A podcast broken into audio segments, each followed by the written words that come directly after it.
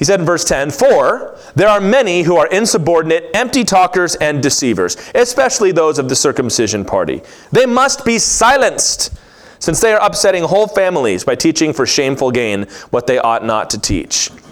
Of course, this passage is a continuation of the one that came before it, and especially when you see that word for in verse 10, this is a conjunction, it's a connecting word that causes you to look backward because everything Paul is about to say is in, said in light of what he just said. Now, the last thing he told Titus is, I left you in Crete so that you could set up leadership, you could appoint elders in every congregation, and he gave a list of the, the qualifications, the character traits each one needed to have. And the last thing he said in verse 9 was that he must hold firm to the trustworthy word as taught, so that he may be able to give instruction and sound doctrine, and also to rebuke those who contradict it.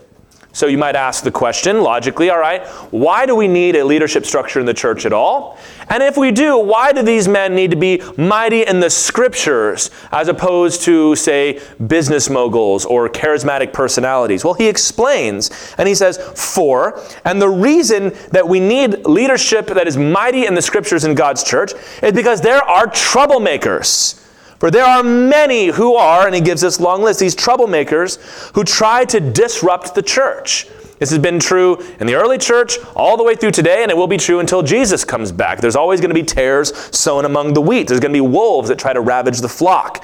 So, a leader in God's church needs to be able to give instruction and rebuke. So, that's positively and negatively. And I'm not talking positive like, you know, hey, think positive, but I mean like this is positively true and this is negatively not true. We talk about churches can fall into one or the other where you only ever want to say the good thing, but you never confront what's wrong, and then, you know, vice versa. So, why do we need guys like that? Because you've got these troublemakers, and he gives three qualities of them here that they are insubordinate, empty talkers, and deceivers. So, very quickly, what, what do these things mean? Insubordinate. These are people that come into the church unwilling to submit to the leadership there, no respect for those who are in charge, no respect for church order, but are really see themselves as the final authority on all spiritual matters. And I might agree with the pastor most of the time, but ultimately I'm going to have to go with myself here. Secondly, they were empty talkers. You ever know somebody who was an empty talker? You ever been in a meeting and thought to yourself, there's an awful lot of empty talk going on, or watch a, a, a, political debate perhaps? I thought, you know, there's a lot of words being said here. I don't know if they mean anything. There's a lot of slick patter. There's a lot of back and forth. There's a lot of really cool like applause breaks and moments, but then you kind of sit back and you go, what did any of that mean? Was there any substance to that at all? I sat there for 45 minutes, but what did this guy have to say? Not a lot of truth or substance. And finally, deceivers. These are people who are not just coming in like a bull in the china shop, not just with a lot of empty things to say, but they're willing to lie. They're willing to dissemble. They're willing to feel you out and figure out what you want to hear and tell you that so that you'll listen to them in order to gain a following. And Paul says there are many like this. And such people exist in every generation. People that resist submitting to any kind of authority. You know, there's opportunities and possibility to disagree with the leadership of the church, but there's a difference between respectfully disagreeing, maybe even parting ways if you need to, and saying, You can't tell me what to do, and I'm not going anywhere. There are those people. Res- don't respect authority, who talk too much without explanation. You know, you try to confront somebody on something, and they've got like 10 minutes of, of talk that all kind of circles around to not answering your question, right? Or just saying whatever they can to seduce you to their side. And I'm going to give a maybe a dorky reference here, but have you ever seen The Music Man before? Remember that song, You Got Trouble here in River City? Where he stands up and he convinces everybody through a lot of flash and patter that you've got a problem, and now I'm going to sell you the solution and you listen to what he says and it's all ridiculous. And as the audience, you're supposed to listen to the song and laugh because it's all kind of silly and all the people are panicking, right? Well, you get people like that that come into the church from time to time, trying to gain a following, trying to get people on their team for various reasons. And Paul says this is why you need to have leadership in the church, first of all, to protect against these people, and also that they can be mighty in the scriptures so that they can confront all the empty talk coming out of these people. Jesus, for example, confronted the Pharisees who were like this in a lot of ways. Matthew 23 15, Jesus said, Woe to you, scribes and Pharisees, hypocrites! For you travel across sea and land to make a single proselyte. And when he becomes a proselyte, proselyte, you make him twice as much a child of hell as yourselves. Jesus said that. Can you believe that? Calling people out. Like, you go out of your way to get people on your team. By the time you're done with them, they're, they're twice as bad as you are. A child of hell. And so Titus, going on to Crete, was going to face people like that. And in this generation, Paul says that they are especially of the circumcision party. Note that word party or, or group is not in the text there, it's given for explanation. Paul says, especially of the circumcision which is, of course, a reference to Jews. But the reason they add that word in the ESV and some other translations is to communicate Paul's not talking about Jews per se. There was a faction of people that were Jewish Christians, so called, that wanted to bring people under subjection to the Old Testament law, especially circumcision. So, Paul has been dealing with these people, these Judaizers, in many different forms for a long time. Ever since he first began his ministry, and his first missionary journey in Galatia, there were people coming along behind him, and he had to write the letter to the Galatians. He dealt with them in, in the book of Acts, chapter 15, with the Pharisees having a discussion with Paul and Barnabas over the church and who's allowed. He had this discussion everywhere he went. So by now, towards the end of his ministry, Paul knows how to deal with these people. And so what does he tell Titus? They must be silenced. Don't even have the debate with these people. Because the more they talk, the more they're going to confuse God's precious sheep that he bought with his own precious blood. You stand on the truth. Find other men that are willing to stand on the truth and have the backbone to silence some of these people. Now, I know we don't like hearing that to a degree, and I, I, myself don't, because we've been raised under First Amendment living, right? Free speech. We want to have more debate and more speech, and we got to defeat bad speech with good speech. That might work socially. I think it's a pretty good deal to live under that. But when it comes to the church, not everybody gets a vote, not everybody gets a voice. I've, I've said this before, kind of tongue in cheek, and I'll say it again this morning, but there are many feminist theologians that don't like when Paul says that women are not to be teachers in the church, but to be silent. And they say, well, that's not fair that we shouldn't be allowed to teach. But I remind everybody of what James said is that not many of you should become teachers, period. Almost nobody should be teachers because you'll receive a stricter judgment because we have the truth that's been handed down to us. And we're not looking for people who are going to innovate and build on it, come up with some new thing, and here's a dangerous new idea. No, my job as your pastor and the leaders and the home fellowship leaders and all that is to pass on the truth as has been taught and received. So wolves don't get a voice in the flock of sheep right? So this I'm not saying that the First Amendment is bad or anything like that. I'm saying when it comes to the church, it's a different set of rules. It's a monarchy, and Jesus is king. Amen? And he's going to give a reason why you should do this, why we should uh, try to silence people like this instead of trying to, you know, have it out with them publicly. He gives three quick reasons. First reason, they're upsetting families. You ever known a false doctrine or a bad idea that upsets a family? Maybe you, your child or somebody you know, that a child came home from college and they had imbibed a lot of strange ideas and it upset the family. Now, those are maybe not religious ideas, but Paul's talking about that. That these teachings that come in, they cause division and rupture instead of love. Right? Now, Jesus said you must hate your father and mother if you're going to follow me, but his point was you've got to be more committed to the truth of God than to holding on to the integrity of your family. But we all know the more you serve Jesus, it makes you a better son, a better daughter, a better husband or father or uh, mother or wife. It's, it's all together when you follow Jesus. But these doctrines come in and they upset families, they split them apart. I've seen guys that imbibe certain doctrines and they begin to follow certain uh, theories and theologies, and maybe there's nothing negative to be said right up front about it, but sometimes I'll warn folks, I'll say, I've seen where this path leads. I've seen like marriages split apart over that doctrine. Or I've seen guys go from being kind, loving people to being, you know, jerks that are harsh and, and strong with people when they shouldn't be. And it was that doctrine that got him there.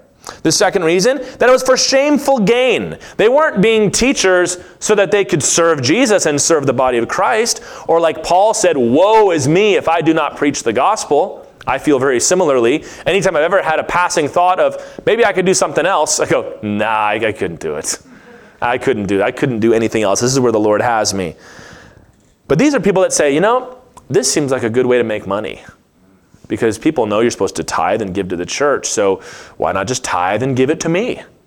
And there are people that do that. You know, maybe you've met some or you've seen them on TV or you see them online, and it seems like they've always got something to say about money. Everything they do is, hey, give. You got to give more and you got to give more. In fact, we're ourselves going through this building project right now, and I hesitate to even bring it up because there's so many people that are out there for shameful gain.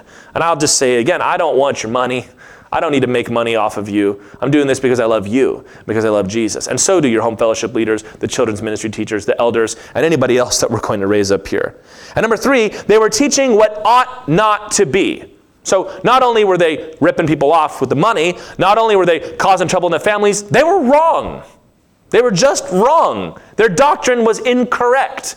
And Paul says false doctrine bears bad fruit, so you've got to be able to stop them, which is why you need teachers in the church that know the word and can teach the word so that when somebody comes in with some radical new idea, they say, no, no, no, that can't be true because I know what God's word says. When there's no fruit of righteousness in a teacher's life, and you know, I'm having a lot of little rabbit trails today, so I'm going to try to button this up, but we got time. Uh, a lot of times, the people that seem the, the strongest and the most charismatic and the most compelling pastors and teachers that kind of burst on the scene, their lives are very often a mess. You know, that they've got a temper problem, or they've got a, a, an adultery problem, or they, they've got greed. But we can twist it where we almost see those things as, as beneficial. It's like, see, that man doesn't take anything from anybody. Really? Because Jesus took an awful lot from an awful lot of people for the sake of the church, didn't he? Well, that guy, he's just, he knows who he is. He's just got that, that swagger about him. It's like, really? Because Bible holds up Moses and said he was the meekest man who ever lived. And not only that, but Jesus denied his, his privileges with the Lord for a time so that he could walk among us and be humble. So, you know, we, we do examine the fruit of a person's life. And if you haven't had time to inspect the fruit, so to speak, just withhold judgment. Don't go all in. Wait and see what happens over time especially when there's corruption involved. But the main test of a, of a false teacher, of a troublemaker in God's church, is truth. Are they teaching what ought not to be taught? Are they teaching false doctrine?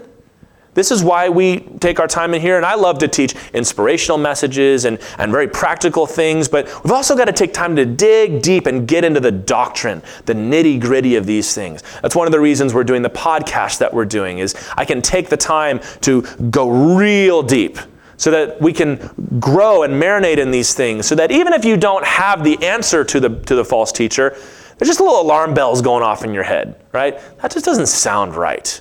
I don't know if I have an answer for you. That just doesn't sound right. So that we can be prepared for those things. And you should always be on the lookout for people that are trying to you know, grab you to their side and be on my team and join our this and, and watch out for those, you know, that your, your regular church is doing it wrong. What you need is this. This is for the new, new season, new generation. And that's not how God's pastors and God's leaders are to do it. 2 Corinthians 4, verse 2. You know, in contrast to the Pharisees we talked about earlier, Paul says, We, as ministers of the gospel, have renounced disgraceful, underhanded ways we refuse to practice cunning or to tamper with God's word. So we're not going to be clever. We're not going to be cute. We're not going to mess with the word. I'm going to kind of hide this bit over here in Isaiah so that nobody knows about it. Or, oh, why did you have to say that, Paul? Let's not talk about that. We refuse to tamper with God's word, but here's what he says By the open statement of the truth, we would commend ourselves to everyone's conscience in the sight of God. Do you like that?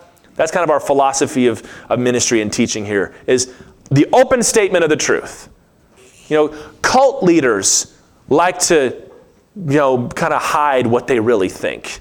They don't want to tell you. I remember this, this group of three young adults stopped me outside of a Barnes & Noble. Actually, they stopped Catlin, and then she called me in, you know, to be the cavalry, I guess. But uh, they had all these weird ideas about, like, the divine goddess that the Bible secretly talks about, and, you know, the, the Trinity isn't real, and the New Testament is all corrupted, and you can't trust it. But you can trust our dude back at, you know, at the wherever temple you want to come to. And they wouldn't tell me what group they belonged to.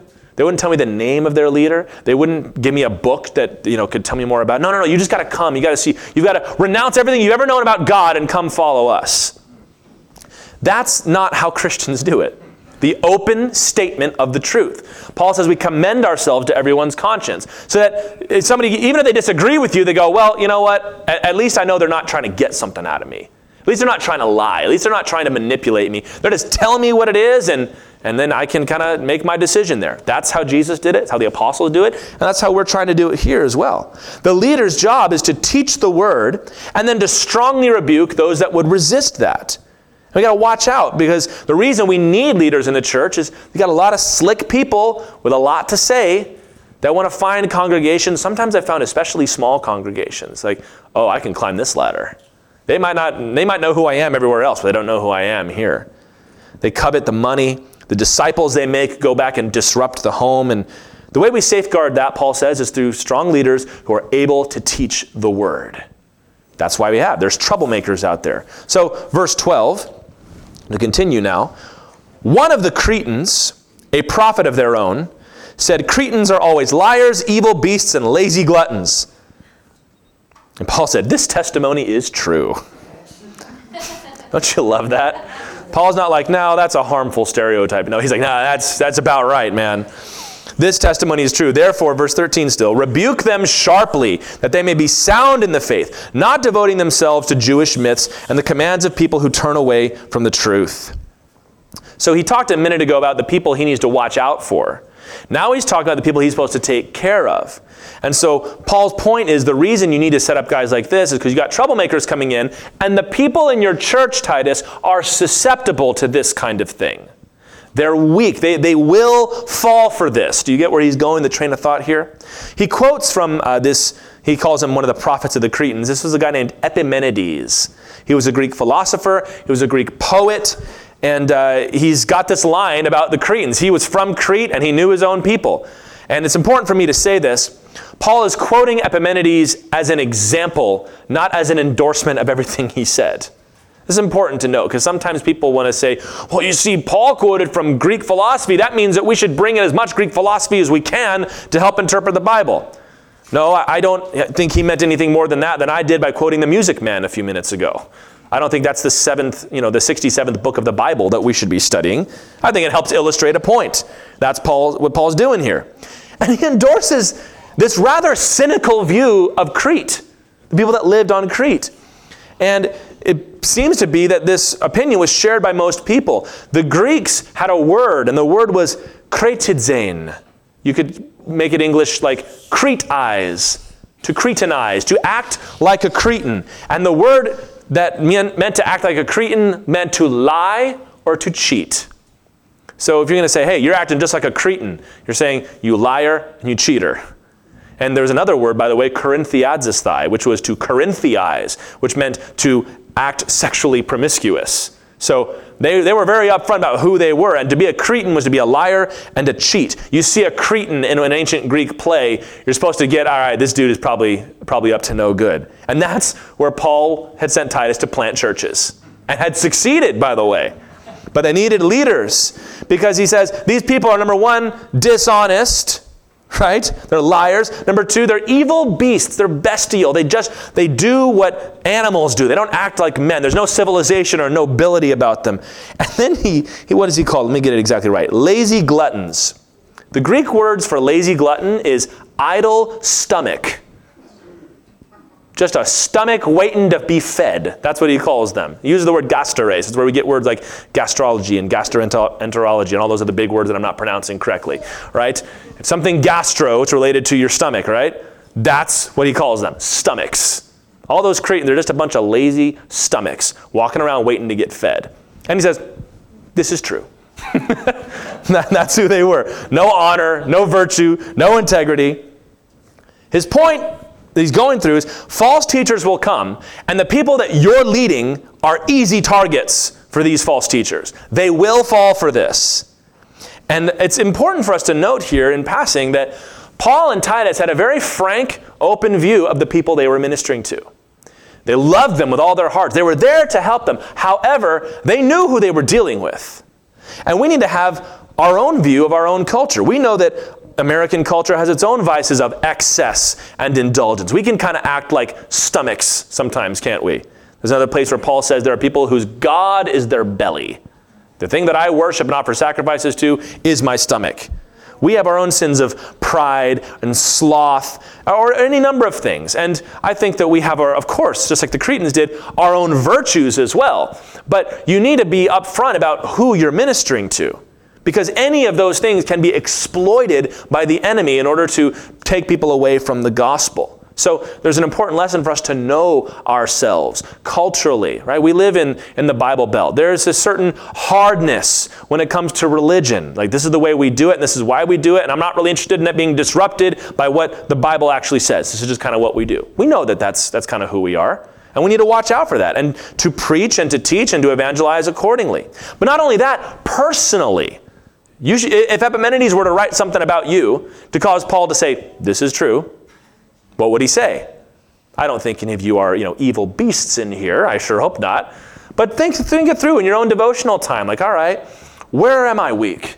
Where should I be afraid that somebody might come in and try to exploit me or lie to me? What, what false ideas would be appealing to me?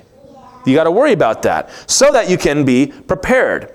Now, Paul's solution to pastoring the Cretans. What do you do pastoring a Cretan church? He says, rebuke them sharply. Do you like that? He says, rebuke them sharply. To speak strongly so that they don't get started down that path. And I, I got to make sure that we hear this because there are some times where people feel like you shouldn't speak strongly in the Christian pulpit. There's some people that like strong preach, preaching a little too much. You know, you ain't yelling, you ain't preaching like at somebody, you know. But then there's others that are like, why do you why do you got to be so negative like that? Why why do you got to say things about us? Why do you got to? I love there's a uh, there's a story of Martyn Lloyd-Jones who preached and uh, guest spoke in somebody's church, and uh, the the woman complained to the pastor and said, "That man speaks to us as if we were sinners." you got to watch out for that. You need to speak strongly. And there are times where I have to come in and I've got to speak strongly on something. And the way that we usually determine when that's going to be is well, is it a strong passage or not? A few weeks ago, we had a strong Wednesday night because it was Abimelech. It's a horrible story of what happened in Israel. So, yeah, I spoke a little strongly. This morning, not so much. Because he's just reminding Titus, hey, you got to be there and be strong for your people. Rebuke them sharply. Speak strongly. We see an example of this in 3 John. I love the book of Third John. You can read it in like 10 minutes. It's just a couple verses, but that's not why I like it. It's just, you know.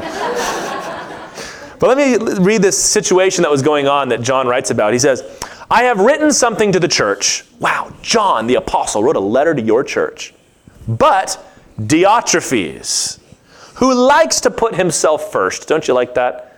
How does the apostle John evaluate you? He likes to be first.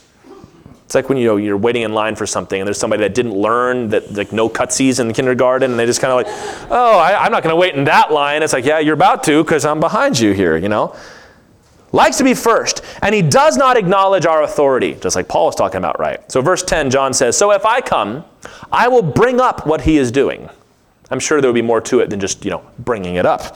This is one of the sons of thunder. Don't forget talking wicked nonsense against us. And not content with that, Diotrephes refuses to welcome the brothers and also stops those who want to and puts them out of the church. So this guy Diotrephes had gotten in control of the church that John was writing to, wasn't receiving letters from the apostles, wasn't receiving missionaries or other teachers, and if anybody wanted to have them, he kicked them out of the church because he wanted to be first. So what does John say? I'm not going to even write to him. I'm just going to show up and I'll handle it myself. That's how John dealt with it. And this is what Paul is telling Titus to do. We actually see from the book of Second Corinthians that Titus was the one that carried the letters from Paul to Corinth, the Corinthian church. They had all sorts of crazy stuff going on there. People were getting drunk during communion. They had like separate places for poor Christians and rich Christians. They had a dude that was having an incestuous relationship with his mother in law, and they were like letting him testify about God's grace in his life. And Paul's like, I don't think so, man. And so, who do you send to deal with that? Titus. Who do you send to pastor the churches in Crete, full of liars, evil beasts, and empty stomachs? Titus. Tells us a little something about him without coming out and saying it, doesn't it? He's telling Timothy all the time, be strong, Timothy. Don't be afraid, Timothy. Don't be timid. God has not given us a spirit of fear. Titus, he says, you know what to do. Just go deal with it, Titus. It's just important to remember that. A pastor's work, a leader's work, home fellowship, children's ministry, whatever you end up doing, is not merely positive, you know, teaching. That's good. You need that. But you also need to have the negative warning because there are popular lies that will seep into the church that will draw people away. And it's not that you, you know, I'm so excited to fight against these people. And that's kind of how I felt when I came out of seminary. It's like, I'll debate anybody. I'll just, you come right up here and I'll tell you what's what. And now I've, I've learned a little better since I've had children and pastored my own church and, you know, grown a little bit is it like, it's not about that. It's about y'all. It's about loving you enough to take care of you, about loving those kids that are in there and being bombarded by all sorts of other teachings and other ideas that when they come in, we have to speak with authority and speak strongly. No, that's not right. This is right. You know, you, you've got to be able to do that. And just because, oh, I don't like it when it gets a little, little tense, a little rough in here, well, that's part of the job. I mean, read through your Old Testament. There's always, I mean, for every Psalm 23, there's Nahum chapter 1. The Lord has, has both of these things the fear of the Lord and the love of the Lord. It all has to come together. And he tells Titus, rebuke these Cretans strongly. If you see them going down that way, don't mess around, stop it. Put a stop to it because you know what they're like and they'll follow right along if you, if you let them. And he gives two things in particular for them to watch out for. Number one was Jewish myths. Now, of course, Paul was Jewish. He's not saying that being Jewish is somehow evil or sinful. I don't think any of you thought that, but there have been people that have taught that throughout history. He's talking about Jewish myths and legends. In the other pastoral epistles, he mentions this too that there are people that were obsessed with like the genealogies. Like, you know, the, you know, so and so begot so and so and begot so and so. And you read that, and who wants to do that? Well, you haven't understood the mystical, spiritual nature behind this. And if you read the code and you calculate the numbers and you read it upside down and play the record backwards, that's the true gospel, man. And Paul's like, What are you talking about? Jewish myths, legends. Perhaps this is the precursor of things like the Kabbalah, which is like Gnostic Judaism, where it's, it's not even the Old Testament, it's the Old Testament, but filtered through this like magical lens or this weird Greek uh, polytheistic lens of looking at things. And Paul's like, tell them to stay away from that stuff. Maybe it was these guys like the sons of Sceva. Remember them? He said Sceva was a Jewish high priest. I don't think Sceva was a high priest. I think he was marketing himself as a high priest. So I can come and cast demons out of your house and he was a total fraud and charlatan. But if you're living in Rome, here's some guy from the East, this Eastern religion. He knows how to cast out demons. They've got this ancient truth. And Paul's like, just stay away from people like that. He says in 1 Timothy, he says, these are people that desire to be teachers of the law, but have no idea what they're talking about. And there's a lot of those people on YouTube who think that they know something about the Old Testament law, but you really, they're not preaching the law, they're preaching their weird ideas through the medium of the law. So, Jewish myths, but also the commands of unbelievers. So, and the first one was mysticism. The second one we can say is asceticism. People that were giving them extra commandments, extra works to do that had nothing to do with Scripture, but had everything to do with their opinions and their ideas. Remember when Jesus rebuked them? I believe it was in Mark chapter 7 when he says, For you teach as doctrines the commandments of men. And Jesus, in that sense, was really pushing hard against that Jewish traditional understanding. He says, You're teaching your ideas, your traditions, as if they're doctrine.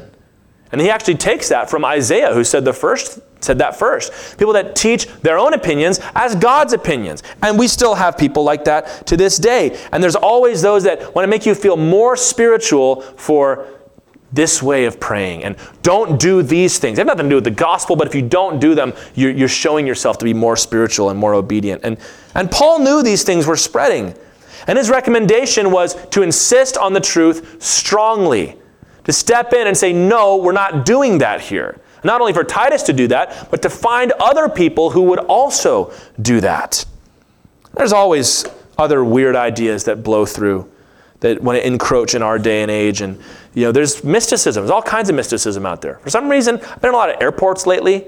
There's always some weird, like, meditation, witchcraft, secret code of the this and that, blah, blah, blah, for sale in the airport.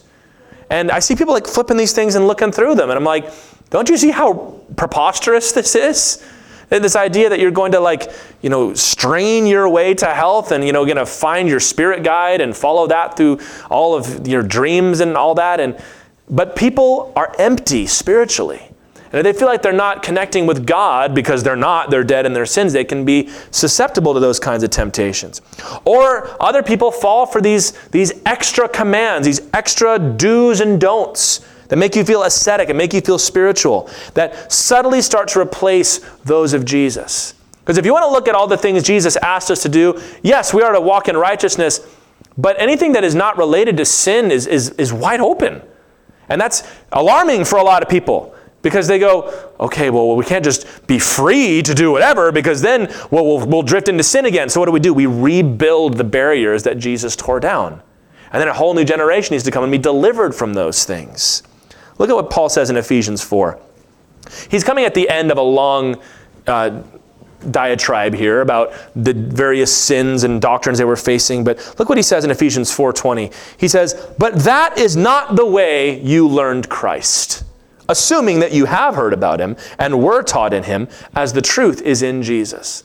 And that phrase but you have not so learned christ i think that's a great phrase we can apply to our lives look at the things you're doing religiously and spiritually did you learn that from jesus did you learn that practice or that idea or that philosophy of life? Did you get it from Jesus? And sometimes we can even roll our eyes, oh, come on, it's not all about that. Yeah, it is. Jesus is the truth. And many times we're impressed by the, by the philosophy and the wisdom, the mental gymnastics of other teachers, and we feel like the Bible is somehow not up to that challenge, but not realizing that all those philosophies, Bible says God put those things to shame to offer us this simple gospel. So if you've got an idea in your head about what you should and shouldn't do, or about what you should and shouldn't believe, just ask yourself that question Did I learn this from Jesus? Or did I learn this through a podcast that I listened to? Did I learn it from that friend that's really into this weird, you know, Eastern mystical thing? Did I find it on Instagram or did I find it in Scripture? I'm not even saying all those things are evil, but you got to know where it's come from. And you also, by the way, should just be bathing yourself in the Word every single day. So that the primary influence on your thought and behavior is not coming from TV or the internet, but from Jesus, from the Scriptures. This is why we put all of our things online. This is why we do the, the devotional videos and write the books to be constantly giving you things of, of various angles to shape your thinking according to Christ, to what Jesus said. And again, this is about knowing yourself. Where are you weak and susceptible? I'll tell you right now, I'm weak and susceptible to things that are like, you can do it, you don't need anybody else, and you know, shut out the haters and just go for it, man. Because that appeals to my flesh, because I'm competitive and I want to win. I want to be on top. But guess what? The only way to win with Jesus is to lose. The way that Jacob defeated the angel at the brook was to surrender, to weep and ask his favor and say, Lord, please, I can't let you go until you bless me. That appeals to my flesh, but it's got to die so that I can walk with Christ. So, what is it for you? What sins appeal to you? I mean, we talked about being empty stomachs. Does gluttony appeal to you? Is that difficult for you? Because that's kind of a minor sin. Yeah, but don't you know that once you've indulged your flesh above what you should, you feel dull spiritually? Is that anybody else? When you, you've given in to some kind of excess, whatever it might be, well, well, you know, we're talking about gluttony, even food here. You know, you finish your Thanksgiving dinner, and that's one thing. It's feasting. You understand. We have those times a year. But do you feel sharper mentally? right? When you indulge your flesh, you're teaching yourself to indulge your flesh. So you got to watch out. Where are you weak? I don't know where you're weak, but you do. And the Holy Spirit does. Know yourself and be prepared. Titus was not only walking into a place with false teachers, but with weak people. And so he needed to have the strength of Jesus to protect the flock and to guard them by the truth of Scripture. Finishing it up now, verses 15 and 16. To the pure, all things are pure. But to the defiled and unbelieving, nothing is pure but both their minds and their consciences are defiled. They profess to know God, but they deny him by their works. They are detestable, disobedient, and unfit for any good work. If you ever want to see some more of that, read the book of Jude. Half of Jude is basically a bunch of insults of false teachers. It's, it's poetic and wonderful, but I'm not making that up. You kind of, everybody kind of pulled back on me. I'm serious. He says, I need to write you about these false teachers. Let me tell you what they are. And then he just goes boom, boom, boom, boom, boom, boom, boom, boom, boom. The idea is stay away from people like that. So he gives this kind of proverbial statement here To the pure, all things are pure. But to the defiled and unbelieving, nothing is pure. Why is he talking about purity all of a sudden? Well, he's actually kind of addressing the issue that was facing the churches in Crete at this point, because they were dealing with Jewish myths and these extra commandments. And this word for pure can also be clean. It's talking about that Old Testament Levitical word to be clean, to be pure and accepted before God. So, these people were telling you if you want to be clean before God, if you want to be acceptable, if you want to be in Jesus, if you want to be with God, you've got to do these things. You got to have this weird experience. You got to obey these special commandments.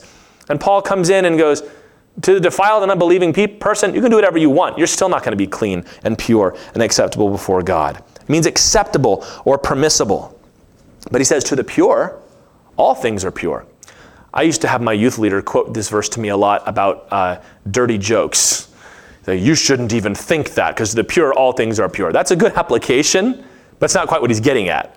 What he's getting at is if you have been made pure by the blood of Jesus Christ, then the things of this life are already pure and there for your use and enjoyment. Meanwhile, these people that are unbelievers and think they're doing everything they can to make themselves pure, Paul goes, You can do whatever you want and you won't be pure because you're separated from Christ. This was the most common accusation that Paul faced. Romans 6:1, remember? What then? Shall we continue in sin that grace may abound? It says, may it never be. Me genoita. What are you nuts, right? They accused Paul of this, that you're teaching people that they can do whatever they want. Now, was Paul teaching people that? No. However, Paul was teaching grace to such a degree that a lot of people thought that. What does that tell you about what Paul was teaching? About the freedom that we have in Christ. It was enough that good religious people were thinking, Paul, you're taking it a little far, don't you think? But Paul wasn't worried about people doing all sorts of crazy things. He wanted them to realize what Jesus had done for them at the cross was enough to save them. There was nothing else to be done. People could not accept the idea that forgiveness in Christ meant freedom in Christ. That if you're in Jesus, if you are pure, then all things are pure. Like Adam and Eve, the world is opened up to you for you to go and be fruitful and multiply and live a great life. And I'm going to demonstrate this with two scriptures here. We've talked about it at length before, but just to remind you the kinds of things Paul was going around teaching, first of all, let's quote from the Lord himself. Let's quote Jesus. Mark 7, 18 through 20. Talking about the food laws here, right? He says, Do you not see that whatever goes into a person from outside cannot defile him? Not does not, cannot. Well, how can you say that, Jesus? Moses told us about these food laws. Moses told, and how can you say this? I mean, people think that you kind of are drinking more than you should, Jesus. How is this going? He says, listen, because it enters not his heart, but his stomach, and then is expelled. Yeah, Jesus said that. Mark gives us little parentheses. Thus he declared all foods clean. And Jesus said, What comes out of a person is what defiles him. What is Jesus saying? He's like, it's enough with these silly little rules that you think are making you righteous. What you eat has nothing to do with your heart. What you drink has nothing to do with your heart. What you, you take in your body is going to go in your body and go out. What you should be more worried about is your heart and your soul. So Jesus was declaring all foods to be clean. So that's pretty straightforward for those of you that are concerned about whether or not you should keep the dietary laws. As Paul would say in Romans 14, keep them if you want to, but just know you're not getting any kind of leg up on salvation. In Romans 14 14, Paul said, I know and am persuaded in the Lord Jesus that nothing is unclean in itself. Just hear that. Nothing is unclean in itself, but it is unclean for anyone who thinks it is unclean. If it provokes sin in your conscience, then yes, it's a problem. But what we're talking about, there's, there's righteousness and unrighteousness, but then there's this whole other category of neutral things that we're always trying to figure out which category they belong to. Paul comes in and says, if you, aren't, if you ain't sinning, it's fine. And we go, oh, I don't know about that. I can see it in your eyes. I feel the same way sometimes. This is why people accuse Paul of pushing it too far. But what is he saying? To the pure, all things are pure. Don't fall for somebody coming in telling you, here's the extra 10 things you've got to do to be saved. You're already purified. Oh, well, you know, if you dress that way, then God won't accept you. To the pure, all things are pure. Oh, you know, if you eat that food or you worship on that day, you better watch out. Paul says, to the pure, all things are pure. Well, you're not as clean as I am. He goes, no, no, no. You're an unbeliever. You're, you're, you're not, nothing you do is clean because it's not about what you do. It's not about how you keep your hair. It's not about what you eat. It's not about any of that stuff. That stuff, is just neutral. And if you're in Christ, then it can be redeemed for his glory. But if you're not in Christ, there's nothing you can do to save yourself. They were preaching works salvation. All these matters. Circumcision was the big one. Holy days, dietary restrictions, various ascetic practices. They were all offered as replacements for the free grace that is in Christ Jesus. You've been saved by grace. Praise the Lord. But in order to secure the grace, you know, here's five more things. It's like trying to get an extended warranty somewhere. It's like, this is good, you know, you got the 30 day warranty, but if you don't buy this one, then you won't be extra safe. And, and if you're like me, you go, well, if it's going to break, I'm not going to buy it. No, no, it's perfectly good. Then I don't need the warranty. Thank you very much. That's kind of what people try to do with Christ. They come in and say, yeah, Jesus saved you, but if you want to be extra super duper triple stamp saved, you know, you can't watch those movies anymore or you can't keep your hair like that anymore, or you can't eat that anymore. And are you sure that you should be worshiping on Sunday? I don't know about that. What does any of that have to do with Jesus and his blood being poured out on the cross, washing away every sin? These teachers' hearts were defiled, not clean as they pretend. I can make you clean. Nobody can make you clean but Jesus. What can wash away my sins? Nothing but the blood of Jesus and making sure you listen to the right music, and making sure you vote right, and making no, none of that touches your soul, does it? Well, I think it might. Well, pray about that. What if somebody doesn't? Are they going to be kept out of heaven? Well, no, then stop. then stop. We talked about this at length in Romans 14, but this is what Paul's trying to teach people. Titus, your job is to go in there and prevent people from coming into bondage again. Look at the fruit of these people's lives. It was rotten. Did they say, Oh, I know God. I've been saved. I know Jesus. I go to church. And Paul goes, Yeah, but I look at your life, and that's not how a Christian lives. So much for the idea that Paul didn't believe that works were important, was it? Many people try to pit James and Paul against each other. That's simply not the case. He said, By the way you live, it's a denial of the knowledge of God. They were detestable which is that word is abominable. It's probably Paul making a play on words from the Old Testament that such and such is an abomination before the Lord. Paul goes, You're an abomination before the Lord. Number two, disobedient. How are they disobedient? To the gospel. Because you're not saved by works, you're saved by faith. Jesus said, This is the work that the Lord requires of you, to believe on Jesus Christ, whom He has sent. And number three, they're useless. They're useless, unfit for any good work. And that's a major theme of the book of Titus, by the way, is the gospel producing good works in our lives. These are people that they don't do anyone any good. They just revel in their doctrines. You ever met somebody like that? What do we do at, at our group? We are right and we sit around and be right, and then we go home and we're right. How does that help anybody? We help anybody by being right and by pointing out that they're all wrong. Okay, but I mean, has that caused you to be more loving? Has it caused you to be more kind? Are you a more patient person since you've adopted this doctrine? No, but I'm right. I know God. It's like, do you? Because the Lord tells us what it looks like when somebody knows God. Many, many people that claim to be, you know, theological preachers. And remember, we do need to speak strongly, but remember, they say, I'm a, I'm a theological person. And what they mean by that is, I'm a, I'm a very angry person. I'm very impatient. I have no patience for this kind of thing. Well, you're supposed to have patience with people. You're supposed to be kind, you're supposed to be gentle. You know, a pastor and a teacher and a Christian is supposed to be gentle, be self controlled, faithful, kind. I said it twice here. Don't just revel in your doctrine and not do anybody good. That's, that's useless religion. It's going back to idolatry. That we've got this new, weird, mystical Jewish thing. We've got this new set of ascetic uh, commandments to obey. It's all legalism. If you have something that says you cannot do this and be saved, or if you don't do this, you won't be saved, you're adding to the cross. Yikes. You don't want to do that, do you?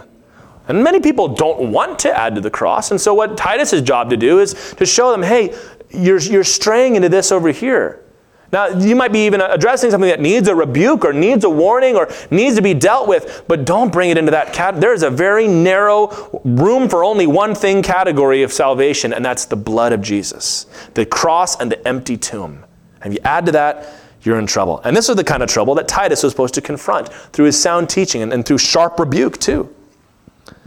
You know, people place a lot of expectations on their pastors to do all, all number of things. And I know a pastor friend back in Virginia who's oh, I forget what it was. His daughter, I believe, was sick, and he was home with his daughter, and you know he was uh, going to miss their their Christmas cantata, and he's like, I'm not going to be able to make it. And, and then he had a, a group of people come to say, we expect our pastor to be at the Christmas cantata.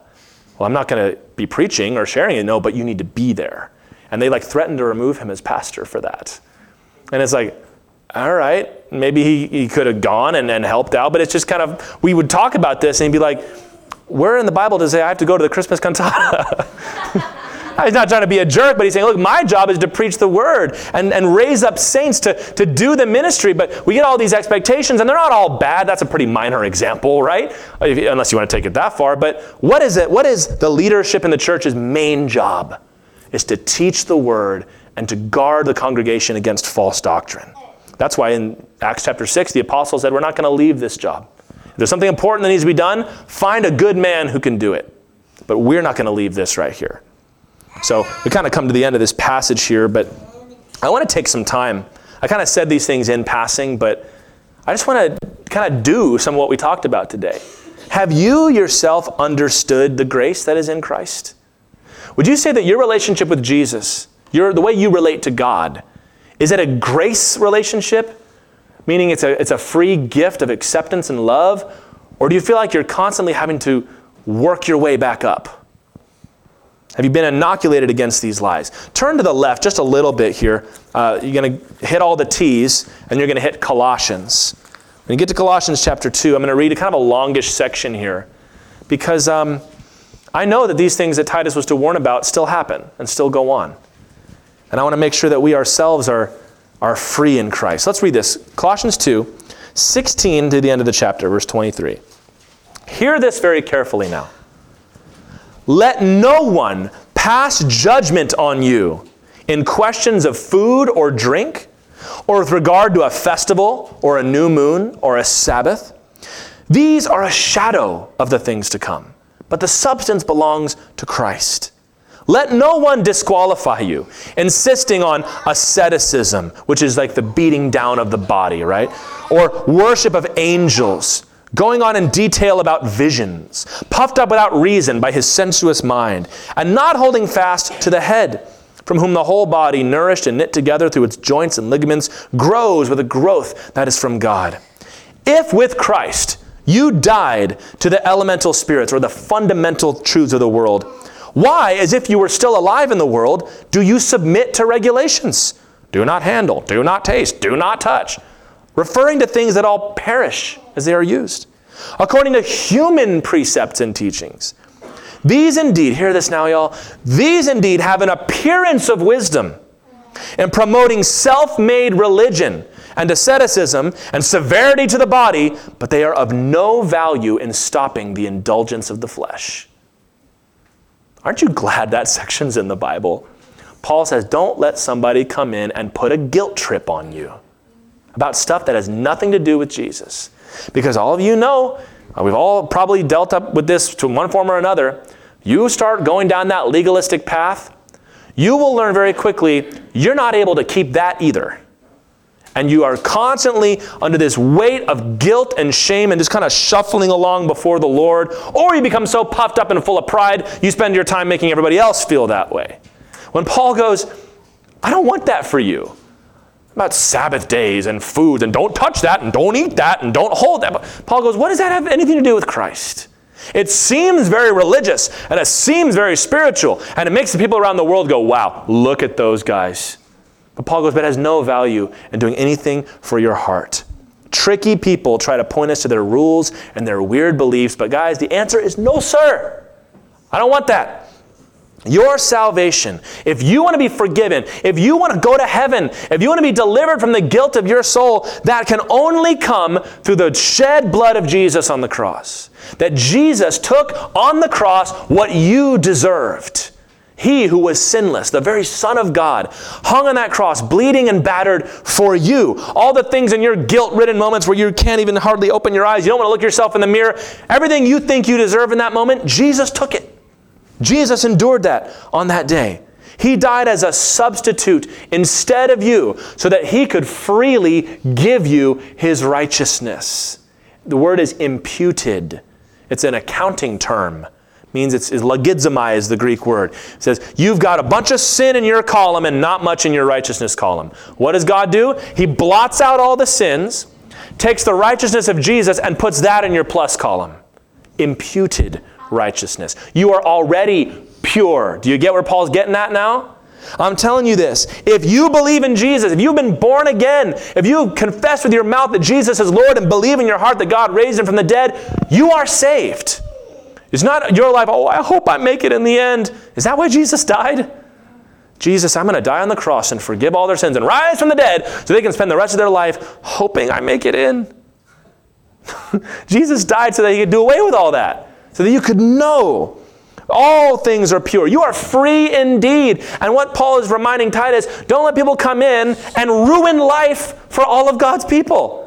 Because life is good. There's so many things to enjoy and delight in in life. There's sinful things, but leave that aside for a minute. There's so much that's good in life. Don't let people come along and wreck that for everybody.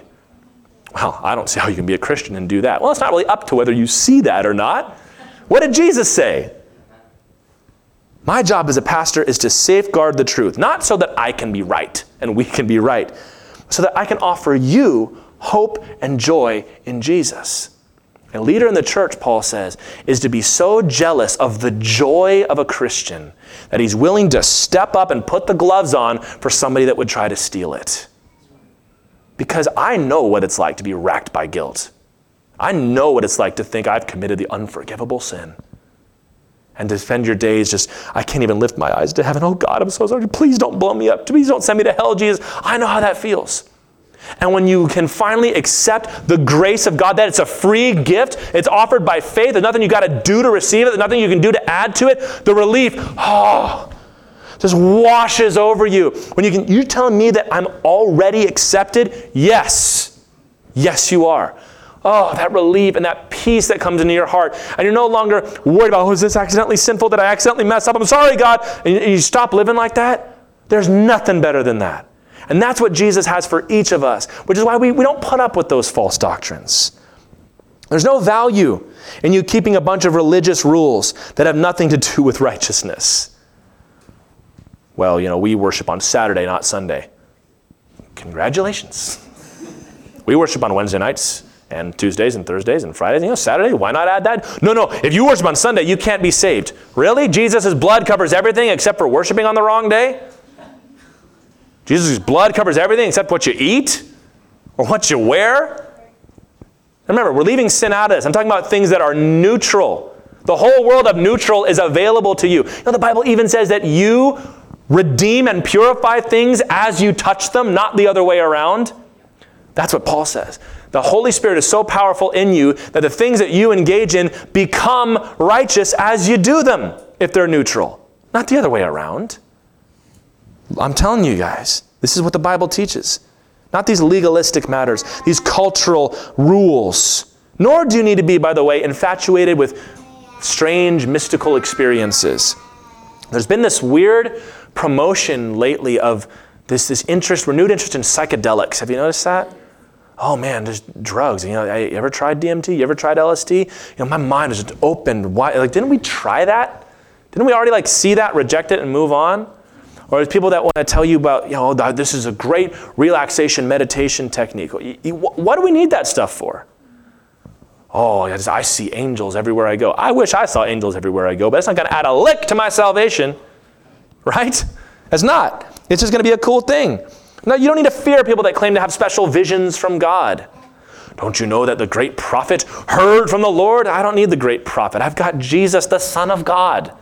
God, who at various times and in various ways has spoken to us by the fathers, has now in these last days spoken us through his Son, Jesus Christ.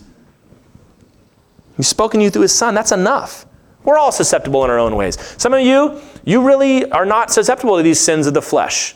You know, I don't get why people can't just control what they eat. Well, good for you. Congratulations. The rest of us are, you know, carrying this, this cross up the mountain. But then there's others of you that don't understand. I don't see how anybody can even be tempted by that weird mystical stuff. But there's all sorts in here, guys. We all have various things that we struggle with and deal with. And you got to be on the lookout for that. Let the truth of the gospel be your special protection. How am I saved? By grace through faith. Boom. Nothing else needs to come in there. God loved you enough to redeem you from idolatry, to redeem you from dead religion. So today, just take it. It's free. There's no ceremony, there's no ritual, There's no waiting period. You don't got to check your credit. You just come. Come just as you are and let the Lord redeem you. And once you've come, don't sit there and think, okay, well, now what do I do? Now you just revel in the grace of Jesus and you go live as a redeemed soul. Everything else is opened up to you. And someday, everything you've done in Christ will be rewarded as you spend eternity with Christ forever. And that is what Titus was to guard and protect. That truth and that joy and that peace in the church. And there will be troublemakers that are going to come through our doors. Not really had that happen before, but it does happen. When the day comes, we'll deal with it. But I'll tell you what I believe through the faithful teaching of the word, not only will we be protected against that kind of thing, I believe that even potential troublemakers can be brought to the grace and the truth of Jesus Christ by the power of our holy God.